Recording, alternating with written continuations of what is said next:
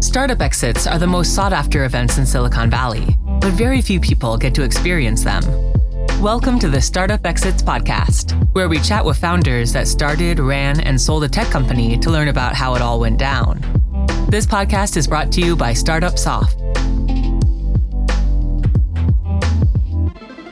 Hey everybody, this is your host Andrew Vasilik, and you're listening to Startup Exits, where we chat with founders that started, ran, and sold a tech company to learn about how it all went down.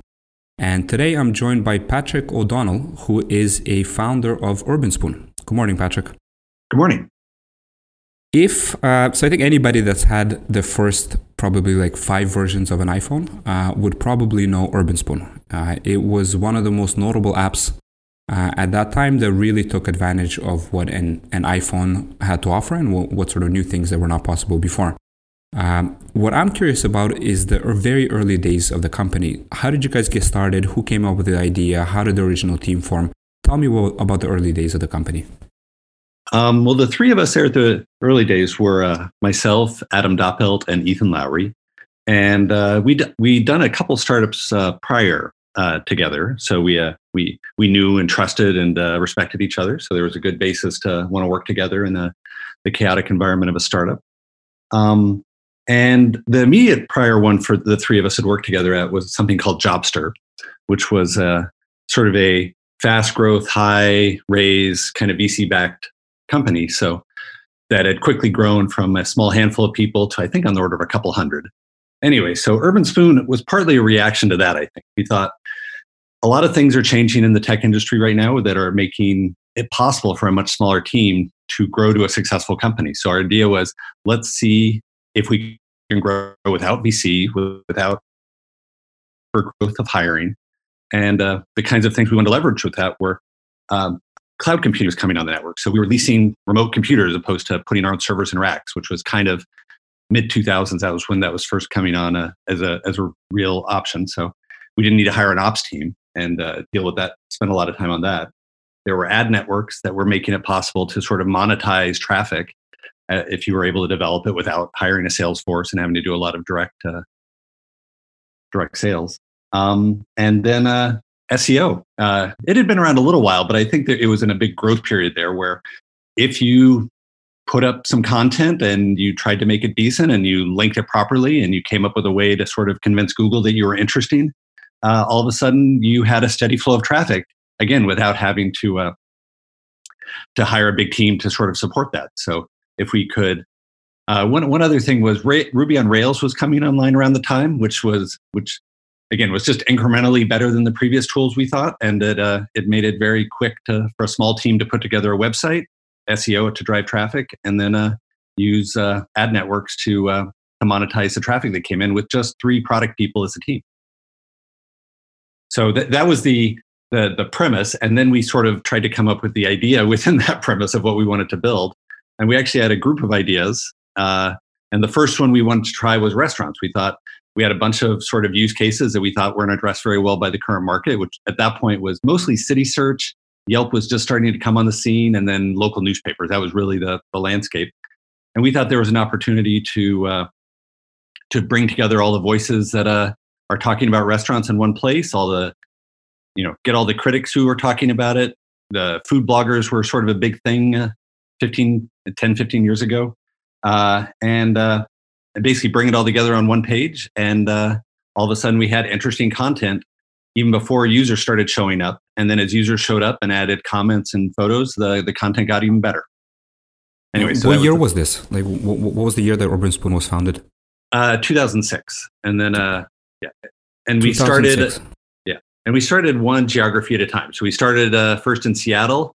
And uh, so we, we got in a loop of adding a feature, adding a little geography, investing in some uh, some crawl or SEO content, as you know, blogging and things like that. So uh, I think within a year we were up to maybe 30 metros, uh, the top metros in the U.S. that we were covering, and uh, and it was about a year and, and a half. Was it just just the three of you at that time? When, when yeah. Had... Oh, yeah. And I think maybe about a year in we started uh, using contract uh, contractors for customer service, but it was uh, it was just the three of us as uh, as full participants. We were running as a we were bootstrapped. We were running as an LLC. Just to, the we sort of had this dream small theory that uh, we could uh, maybe eventually just have this thing throw off money and we could uh, go on and build the next two or three sites.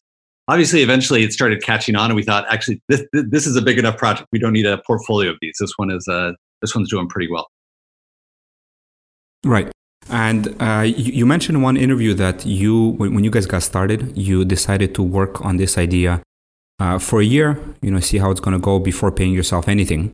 And at that time, uh, so there was three founders that you mentioned. You had families, so some of you had kids already, some had babies on the way, and uh, you know, you it wasn't it wasn't very easy. What what sort of advice would you give to people that are not um, like fresh out of college graduates or college dropouts, uh, but people that have families, people that have obligations, a certain lifestyle, certain responsibilities, and in parallel, they're running a startup, uh, which oftentimes demands uh, a lot of their attention. What sort of advice would you give to people in, in that kind of situation? Yeah, um, yeah, it's. Uh, I mean, there are multiple aspects of it, but like, there's a financial. I mean, we had the luxury that we'd had sort of some minor successes. You know, not a giant exit, but we'd had enough that it we we could afford to go you know a year or so without a without an income it still hurts to see your bank balance going down over the course of a year especially it was a uh, um, part of the road was in 2008 when we sort of uh, when the financial uh, crisis was starting to hit and even though the startup was doing okay it's it, it hurts to see your bank balance going down because both the market's going down and you're anyway it's a so there, there's definitely stresses around that um, and uh, then there's just the the the the the, the stress that, that with a startup the emo- the emotions are the highs are higher and the lows are lower. So uh, on a good day you feel like you're king of the world and everything's going great. Uh, and on a bad day you uh, it it really weighs on you. Um, as far as like family hours, the hours that we were working at Urban Spoon, I don't know that they were that different than when we were working at you know big funded startups or even the time I've spent at uh, bigger companies. It's I, I think basically I think the the hours you put in are it, you don't need to work 80 hours a week to make it a successful startup. Yeah. Uh, you do need to care a lot and make sure the hours you work are effective and be available on call if something comes up that you need to deal with in often strange hours. So there are certainly times where I was bouncing a baby and uh, you know the server's down and you gotta it's just one more thing to coordinate. So it's it's it's an extra challenge as opposed to a, a, job you can leave and not think about after you leave. But I think there are fewer and fewer jobs like that anywhere, especially in the startup world.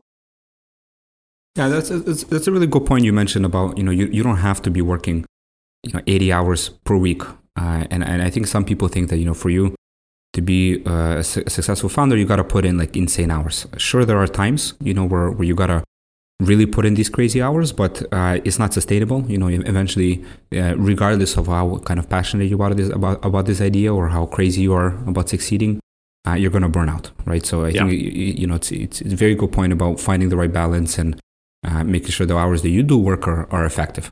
Um, yeah. You guys started in 2006, but in 2008 is when the company really took off. So that's when the, the App Store came out. Uh, between 2006 and, and 2000, and eight. Um, what was Urban Spoon like? Web based only? Were you guys kind of mostly collecting all the backend data? What, what was the um, what, what were those two two years like? Yeah, well, we were definitely in the ship often. So we uh, from the first when the when the idea was first hatched till the first deploy was within a month, and you know shipping probably daily after that, or you know at, at the very least weekly.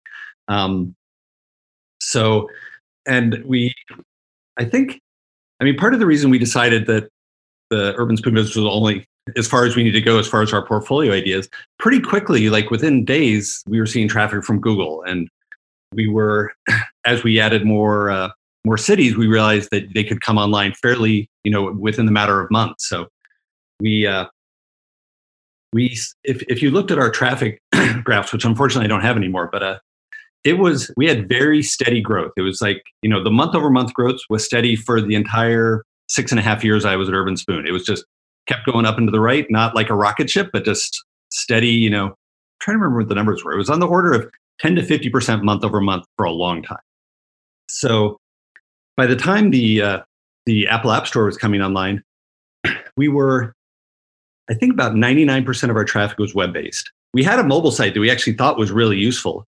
Uh, but uh, prior to the App Store, it was very hard to drive traffic to a mobile site. I mean, it was WAP, it was even with people who had mobile web.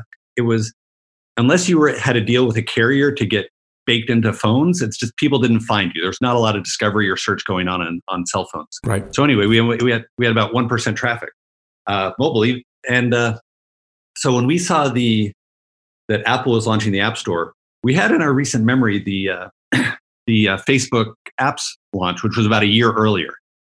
And in that case, we had a we had a couple of good friends who had launched their startups paired to the uh, the Facebook App Store. I think it was iLike and Fantasy Moguls. And anyway, they they were there on day one. They were launch partners. They got all the press. They had huge virality because everybody was kicking the tires to figure out what this Facebook thing was.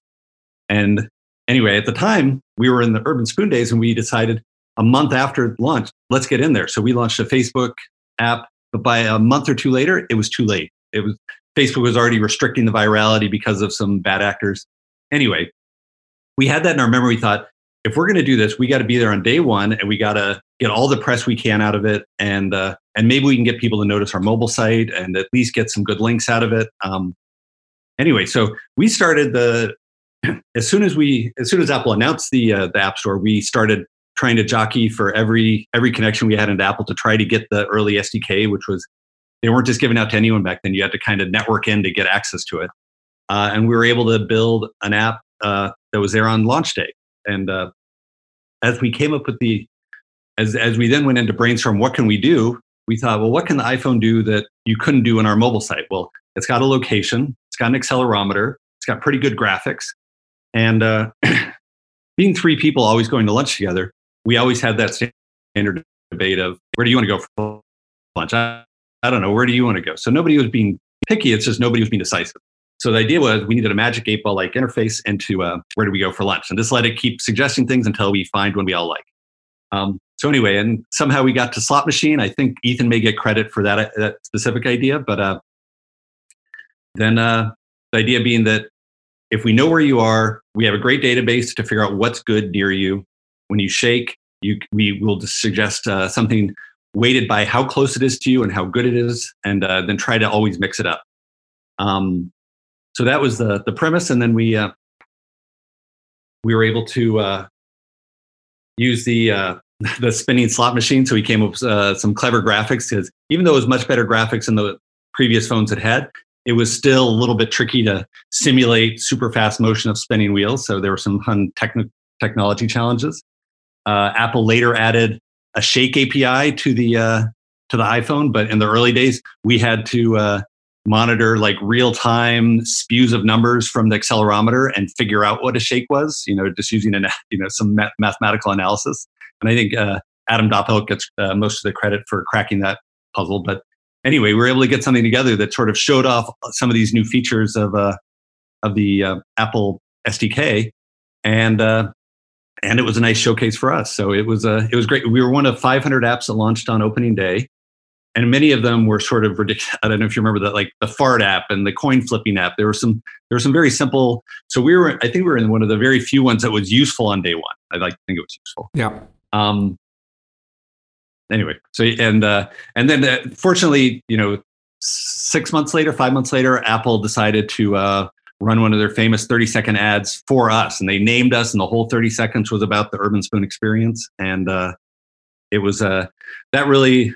At, prior to the App Store launching, we were already at about at a monthly million, a million monthly uniques on the website, and uh, pretty much that first month of the App Store, and we I think we almost doubled that month Yeah. that the, the App Store came out. And then five months later, when this they were running ads during NFL games and during primetime TV all week, it um, that's when we really uh, the the gas really went on, and very quickly mobile became half of our traffic, uh, and because because this was increasing our awareness. So all of a sudden, our web traffic was going way up too. It wasn't just mobile and not just through the App Store, but all of a sudden, Urban Spoon, the brand became much more familiar and uh, driving the commensurate traffic. So Um, the, the numbers that I've seen is that uh, you, you guys launched on uh, launch day of the App Store. I think a couple months later it was you were at 1 million downloads and then after the commercial came out a few months a month later after that it was at 2 million. So it was you, the, the traffic doubled by a million. Uh, apple is a pretty secretive company right? So yeah. how did you how did you handle this big surge of traffic especially when i'm assuming you didn't know too much detail about when this thing is going to launch and uh, when when the commercial is going to air or what, what's going to be in it yeah, it's funny because yeah, Apple Apple was very secretive. You had to sign a bunch of stuff. You had to sign away. They said we want you to sign away rights for us to use you however we want, like your all your brands and logos or whatever. Um, and so they started sending signals that something was in the works. Uh, they asked for custom builds of our app that would always shake to certain because when they're running making the commercial, they wanted it to be consistent. So they they said make us an app that has shoots results in these ways because they didn't want it to be random. Um, and they uh, and they eventually i think the final signal we got is they sent us something with uh, one final disclaimer that you know signed away rights to do whatever they wanted with it. And even then they were saying we can make no promises about what this means or when we'll do anything and uh, anyway so I, I think they might have whispered something might be happening in the next few days. Um, so at the time as a bootstrap startup and uh, as, we were running on a single server for the entire independent life of the, the Urban Spoon app. So uh, that means while they were running TV ads on, uh, you know, again on during the halftime of NFL games, we were uh, we were there was a single server taking that. I think it was I think we peaked at around ten thousand shakes per second. You know, I, I, I may be off by a little bit, but that order of magnitude. Um, and we had a single server trying to handle all those requests from multiple geographies, trying to find nearby restaurants. So we had to invest a lot of uh, effort in trying to really tune that one server. Uh, and I mean, we'd run apps with multiple servers for it. So it's not that we lacked the technical capabilities. It was really just it it made our life simpler and it was a lot cheaper to run. And we chose to invest time in tuning our server rather than uh, building out a farm. Um, so anyway, that was a Mm-hmm. That that was that was a, a fun uh, a fun few weeks. When I, when I think about when you when you mentioned how did it affect your family, I do remember the couple weeks of that were very exciting, but also very stressful because we are working hard to keep the server up and happy when because you didn't know when the next ad was going to run, so you had to you, you, didn't want to take any outage time either. So it was a it was exciting time. you, you mentioned the um, kind of the, the, the shaking aspect of the app. So for for people that are not familiar, uh, Urbanspoon had a very in, very unique user experience uh, at that time. And unique by today's standards maybe because then you know there weren't a whole lot of kind of standards of what uh, mobile apps should look like and how they, they should function.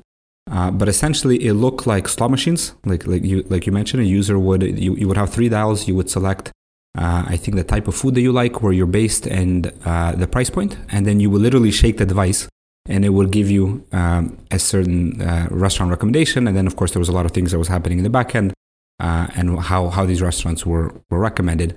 Uh, so was this kind of sort of quirky UX? Uh, would, would you say this was a value prop for Urbanspoon in a way? Um, I think so. I mean, it certainly was a novelty. It sort of we we thought it would actually we thought it was almost pure novelty. We thought that it might the, the traffic on it you know the on the shake would die down after a user after a user's first month with us. We thought they'd stop using it, but it actually it, it held up surprisingly well. It's like even long after it was after we moved to more of a originally when you turn on the app the first thing you saw was a slot machine. Eventually we moved into a more of a browse experience figuring that you might want to search for a restaurant you might want to look for nearby things as a list as opposed to a random um, anyway but it, it, it, definitely was a novelty. It definitely was a brand that people could associate with uh, you know an, an, iconic thing. Uh, we did end up uh, patenting it uh, I forget how broad we ended up getting that, but we we we tried to we didn't want uh, somebody else coming up with the exact same uh, interface to dilute us, but it was uh, it, it it it it worked pretty well, and I think it expressed sort of what what we thought we did well, which is we were good, we were very good, we were we were everywhere in the U.S. by that point. We uh, we knew it was good, and we tended to suggest uh, interesting options, and not just the uh, that one place that everybody already knows about in town. Yeah, and we I, tried to wait recency. I, I, think the UX was maybe even part of the reason why Apple uh, kind of decided to do a commercial with you guys because Urban Spoon really demonstrated the novel things that an iPhone could do, like the accelerometer yeah. and, and, and, all these things. Um, I had a guest a couple of episodes ago on, on, the, on the podcast. Um, there's a founder, Sean Byrnes. He founded a company called Flurry. and mm-hmm. he was at a similar kind of timing as, as you guys. Uh, he also uh, caught the, the paradigm shift of mobile, and they launched like very um, right right around the time when Steve Jobs announced the iPhone. And what, what, they were doing is is essentially Google Analytics, but for mobile apps.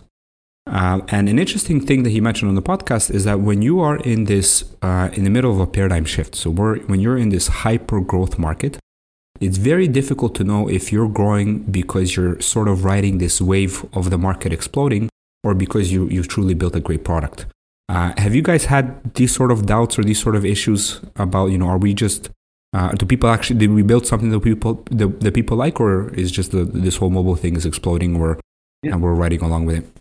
Um, I think we very explicitly were trying to ride a wave. I mean, especially after we saw the Facebook thing, we saw that the way for a small company to get noticed, and getting noticed is half the battle. You just need to be somewhere interesting. I mean, you need to deliver a product that succeeds once people notice it, but the big the, the big first hurdle is just having people even know you exist.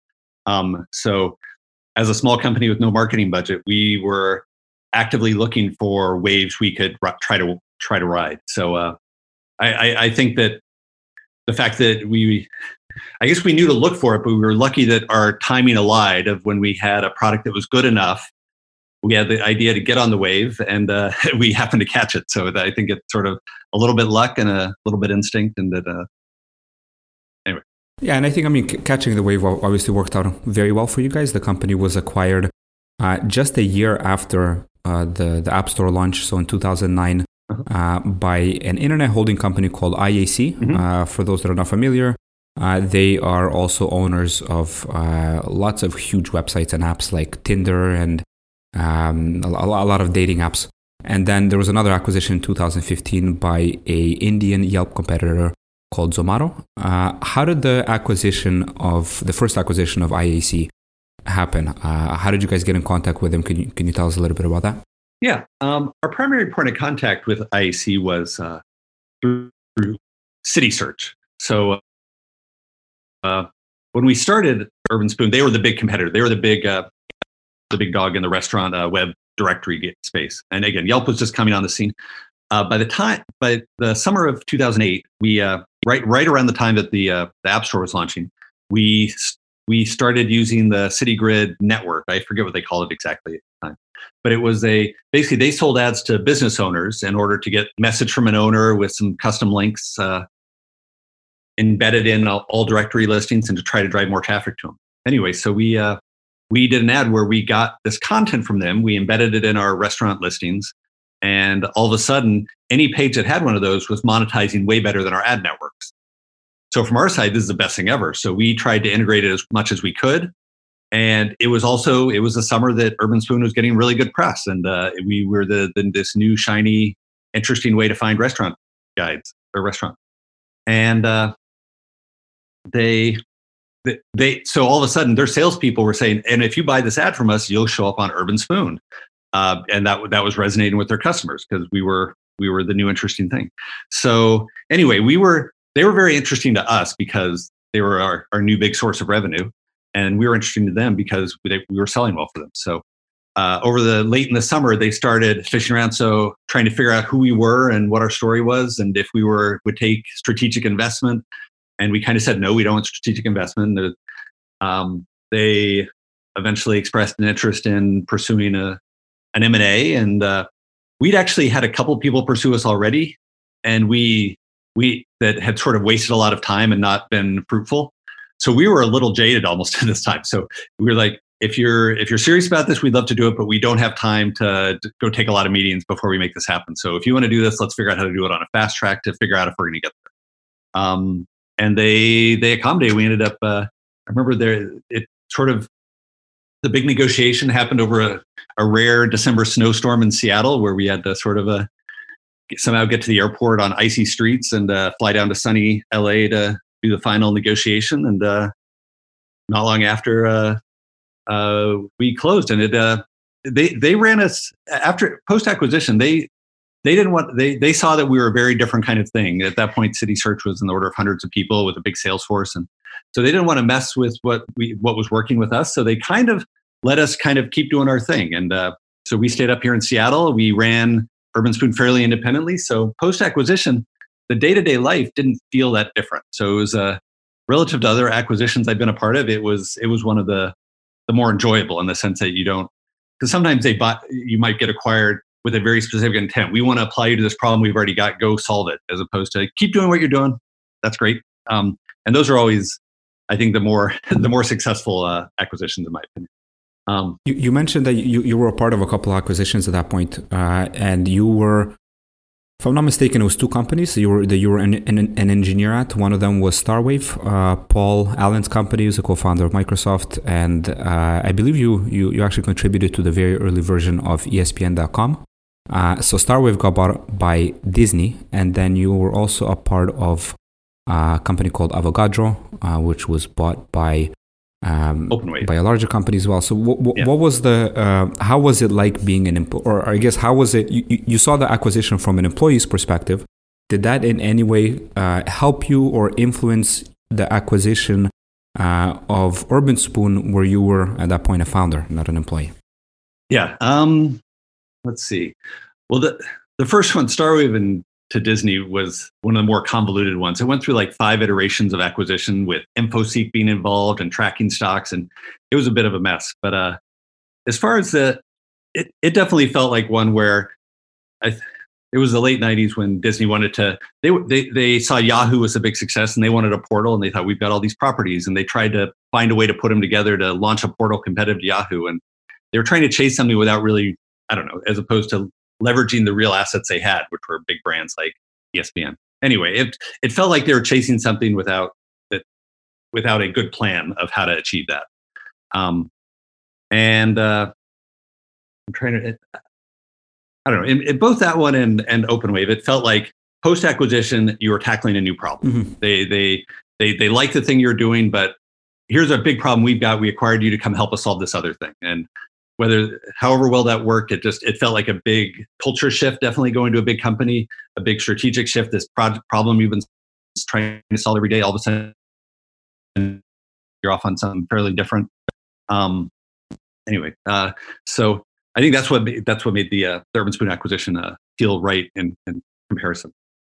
And the, acquisition of urban spoon the first one was 2009 uh, while the big um, the, the company really took off in 2008 so it was only kind of a year apart at that time. Like you mentioned you guys were this this shiny new company. And uh, was at that at that time in 2009 was there ever a desire to kind of not sell and uh, wait let's say a year wait two years let's see where the company's going to go? Because you know at that time you guys were were were exploding. Um, yeah. Uh, yeah i mean it's uh i mean at the time there was a little bit of debate, but uh, it was it, they they made a good offer. If you remember what the economy was like in late 2008, early 2009, it was it was hard times. I mean, there was uh, the financial crisis. It was uh, the fact that somebody was at the door making a good offer, and there's always a fear. Uh, you know, we we were we we're still riding this wave from Apple. We were still getting a lot of our traffic through SEO, and both of those feel like they are uh, they are risky sources of traffic. They they they could go away in the coming year. Um, so it was it felt like a high risk situation, and somebody showed up and made a a pretty decent offer. So while we I think in retrospect we think oh my god it would have been worth way more if we would have uh, if we would have just uh, stayed independent a little longer. Uh, we're it's it, it it's funny because it, with our new source of revenue from City Search, with this new influx of traffic from the App Store and the Apple promotion, we uh, we had finally turned a corner where we could we probably were making enough money that we could pay ourselves our you know our previous market salary. And you know we weren't quite swimming in it but it was we we had turned the corner. So all of a sudden when when it's it's when you don't need the acquisition as much that's all of a sudden when everybody gets more interested. Yeah. And I, I think i mean in any sort of big event there's always kind of a what if uh, somewhere in the back of your head but uh, you know yeah. you guys were at the, at the time yeah at the time it was kind of sad to let it go but i don't i don't think we were particularly close to saying no let's go two more years of uh of just staying it independent. It, it, so while i i think it's mostly a retrospective thing at this point. It's more like yeah it's if, if we hadn't done that and maybe all the growth that came after that because we continue to grow and very nicely after the acquisition um i don't know even even even after that it, it's it's hard not to go back and look and say, would we have grown just as much and just as successfully even if we hadn't uh, hadn't uh, done the acquisition and had a big company behind us after that point? Yeah, and I think I mean you, you were bootstrapped at that point, so you know I, I, I would imagine it was a especially in the times of like 2009, right around the recession, all that it was a it was a good deal overall, and it has worked out pretty well for you. After Urban Spoon, you have uh, helped to get Code.org off the ground, which is an organization that helps uh, kids and underrepresented minorities uh, become engineers. Uh, you also co founded a company called Mighty AI, uh, mm-hmm. which was just very recently, last year, acquired by Uber. Mm-hmm. Uh, you are now involved with your most recent company, which is called Fresh Chalk. Uh, what is Fresh Chalk? How did you get involved with it? Fresh Chalk is a it's a website. it is it's it's intended to help people solve the problem of when you need a a plumber or a massage therapist or really any professional. Um, our theory was it's always best to get that that find that person through a friend. So uh, the goal of the site is to come in and create a share your recommendations of who you use and like, whether you want to write text about it or just sort of list who who's good and that you like, and connect to a handful of friends. And uh, all of a sudden, you've got this uh, expanded Rolodex of all the professionals so next time you need a locksmith late at night, uh, rather than going to the yellow pages or searching Google, you can just uh, go to Fresh Chalk and it will say it'll show you three of your friends who have recommended a locksmith. And there's certain sort of high transaction items or trust based relationships, like maybe a house cleaner coming into your house. You feel a lot better knowing that using somebody who's worked for a friend for many years. Um, anyway, so the premise of Fresh Chalk is just uh, a, a directory, a trust-based directory of professionals. Uh, and uh, anyway, so I've, we've been working on that about a year. Uh, we've launched in a few metros, though we're mostly focused on Seattle right now. Um, we, uh, we have California covered as well, though it's uh, we're, we're not focusing our marketing efforts there yet. We raised a, a seed round a couple months ago, so we've just started adding a few employees. So we bootstrapped the first year uh, based on our urban and uh, so we realized that this was a business that uh, probably would need uh, some more. We, we need some more uh, more people to help us uh, get to the next level. So uh, we, we raised a little money, and we're now adding features, and we'll probably have a an iPhone app and an Android app for it before too long. But it's I, I, find that there's there's a bunch of similarities between Urbanspoon and, and Fresh Chalk. Uh, like you mentioned, you know the the first year is bootstrapped, so that's one. Uh, I think there's to some degree a similar uh, founding team. So your your co-founder from from Urbanspoon also joined Fresh Chalk. Uh, both companies are recommendation focused, right? So they're focused on this sort of yeah. trust driven recommendation uh, kind of machine for finding new things. In the case of uh, Urbanspoon, it was restaurants. Fresh Chalk, it's uh, professional services. Uh, there's also the simplicity of like and dislike. There's no kind of writing a long review and having to read that and giving five stars or four stars or whatever. It's very simple. It's either you like or you dislike, or you recommend or you don't recommend. Um, there's also an aggregation of different data sources. So uh, it seems like this model has worked for restaurants with Urbanspoon. Uh, now you're trying this out with professional services. Do you think this this model is applicable to other areas as well? Do you think this is sort of a, um, this kind of a complex stack that is required to make recommendations work for for X, you know, for for whatever the area might be. Yeah, um, it's funny because as we as a lot of people have used it, one of the most consistent pieces of feedback we've gotten from people who've embraced it is, "Hey, now th- this is great. Now can you do it for travel destinations, or can you do this for restaurants?" and uh, so uh, there's there's a lot of people trying to push the edges, uh, and and we to some degree we will follow the market, but for now we're trying to stay focused on, you know, just you know, health, beauty, home, sort of the, the, the sort of sphere of local professionals that you use for for tasks. Um, and actually, yeah, one thing you mentioned is we what we are trying to focus on the positive. We're trying to focus on recommendations. So you the, the goal is that as you put people in, you should be putting in people that you've used before that you would totally use again or mention to a friend if they told you they were looking for one of that that category of profession. Right. Um, so we're so we're trying to stay positive. Um, and uh, where uh, so, so the, the, smartphone paradigm shift allowed Urbanspoon to get off the ground, and it, it allowed many possibilities that were not possible with just web. Uh, what do you think the next big paradigm shift that's uh, that, that we can expect? Um, I know it's, a, it's a hard question to answer. Yeah, no, it seems like the dominant theory for the last 15 years or so is VR is going to be the next big thing, but it's it continues to not quite get to mass market. Uh, within our world, uh, of this like the the nuts and bolts utility of things like uh, directories. Um, yeah, I, I'm not sure. I, I, I like to think it's finding a way to make it more personal. I think people have lost confidence in the the the aggregate wisdom of the masses because they've realized that the those five star reviews on on the big directory sites can be manipulated there are frequently stories about them being manipulated even if those stories are overblown sometimes i think that there is a, a, a real consumer distrust of those now um, so i think uh, i like to think that it's finding a way to get a real trusted a way to generate trust. I mean, like Nextdoor, I mean, I think their success comes from the idea that maybe you trust a neighbor that even if you haven't met them, just knowing they're from your neighborhood, you might trust them a little more than somebody you don't know. True. Or sort of a and so our, our our theory is to maybe you'll trust a family member, friend, coworker, neighbor. Any there are a lot of circles of trust. And as long as the recommendation is coming from one of those circles, I, th- I think it will it will it will give you the confidence you need to uh, to to make that buying.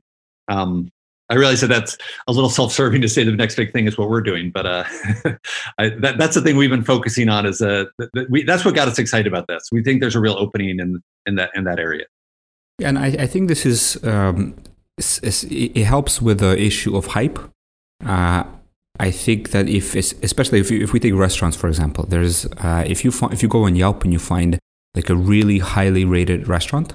And this is especially true for the expensive ones. Uh, people tend to, when they go there, even if the food, let's say, or the experience wasn't that great, uh, they tend to kind of justify this, uh, uh especially if they paid a lot of money for it, that, you know, it, it, was, it was better than it actually was. Uh, so I think hype kind of plays a, a, big part in not only restaurants, but in, um, in, in, in many things. So I think if you, if you guys are focusing on this sort of trusted circle, the closer the person is to you uh, the, um, the, probably the, the, the, the more confident you could be in their opinion. I think that in, in some way kind of solves for this this hype issue. Yeah, yeah, and I, I think there are certain again I, I mentioned a couple before, but I think there are certain types of professionals you might need where uh, getting trust or knowing the person even like so an interior designer if you were looking for somebody to help uh, you know that where their aesthetic matched what you wanted to do just knowing which of your friends, let's say there are five recommendations from your friends, it'd be, it's nice to be able to sort of figure out which of those friends probably has the same aesthetic as me or is the closest to mine so that whoever they like is probably going to be a good fit for me or, you know, or has the same price point as me, whatever it is. And it's, uh, anyway, so that, that, we, we, we think that those categories are going to be the ones where it, it people are very eager to find uh, something through a channel like this. And how can where, where can people sign up for Fresh Chalk? How can they find it? Uh, well, freshchalk.com. Uh, again, the, the best experience right now is in is in Seattle, but uh, we we've also launched in several other cities, including uh, we're, we are in the Bay Area though, and, and Los Angeles. So lightly trafficked there. Uh, we're in uh, Austin, and uh, if you go to freshchalk.com, it'll show you a list of the cities where we we have uh, when we launch in a city, that means we have sort of crawled all the local businesses and we have a decent data set ready to go. That said, you can want you can give it a try from wherever you are. Uh, it's just the, for example, the autocomplete when you're recommending your doctor may not work that well, but you can go ahead and recommend your doctor and build that list and connect to your friends. Um, and our, our, our, promise is if we notice people doing that in an area, we will come add, uh, add data for your area as quickly as we can. Patrick, we wish you all the best with Fresh Chalk, uh, with expansion in the States, and uh, hoping that it's as big of a success as your previous two companies, Urbanspoon and Mighty AI. And uh, if you if you exit Fresh Chalk, then we'll love to have you back on the show. Thanks a lot. Very good. Thank you. Thanks for listening. If you enjoyed this episode, subscribe and share it with your friends. Also, tag a founder you'd like to see on the show. This podcast is brought to you by Startup Soft. To learn more, visit startupsoft.org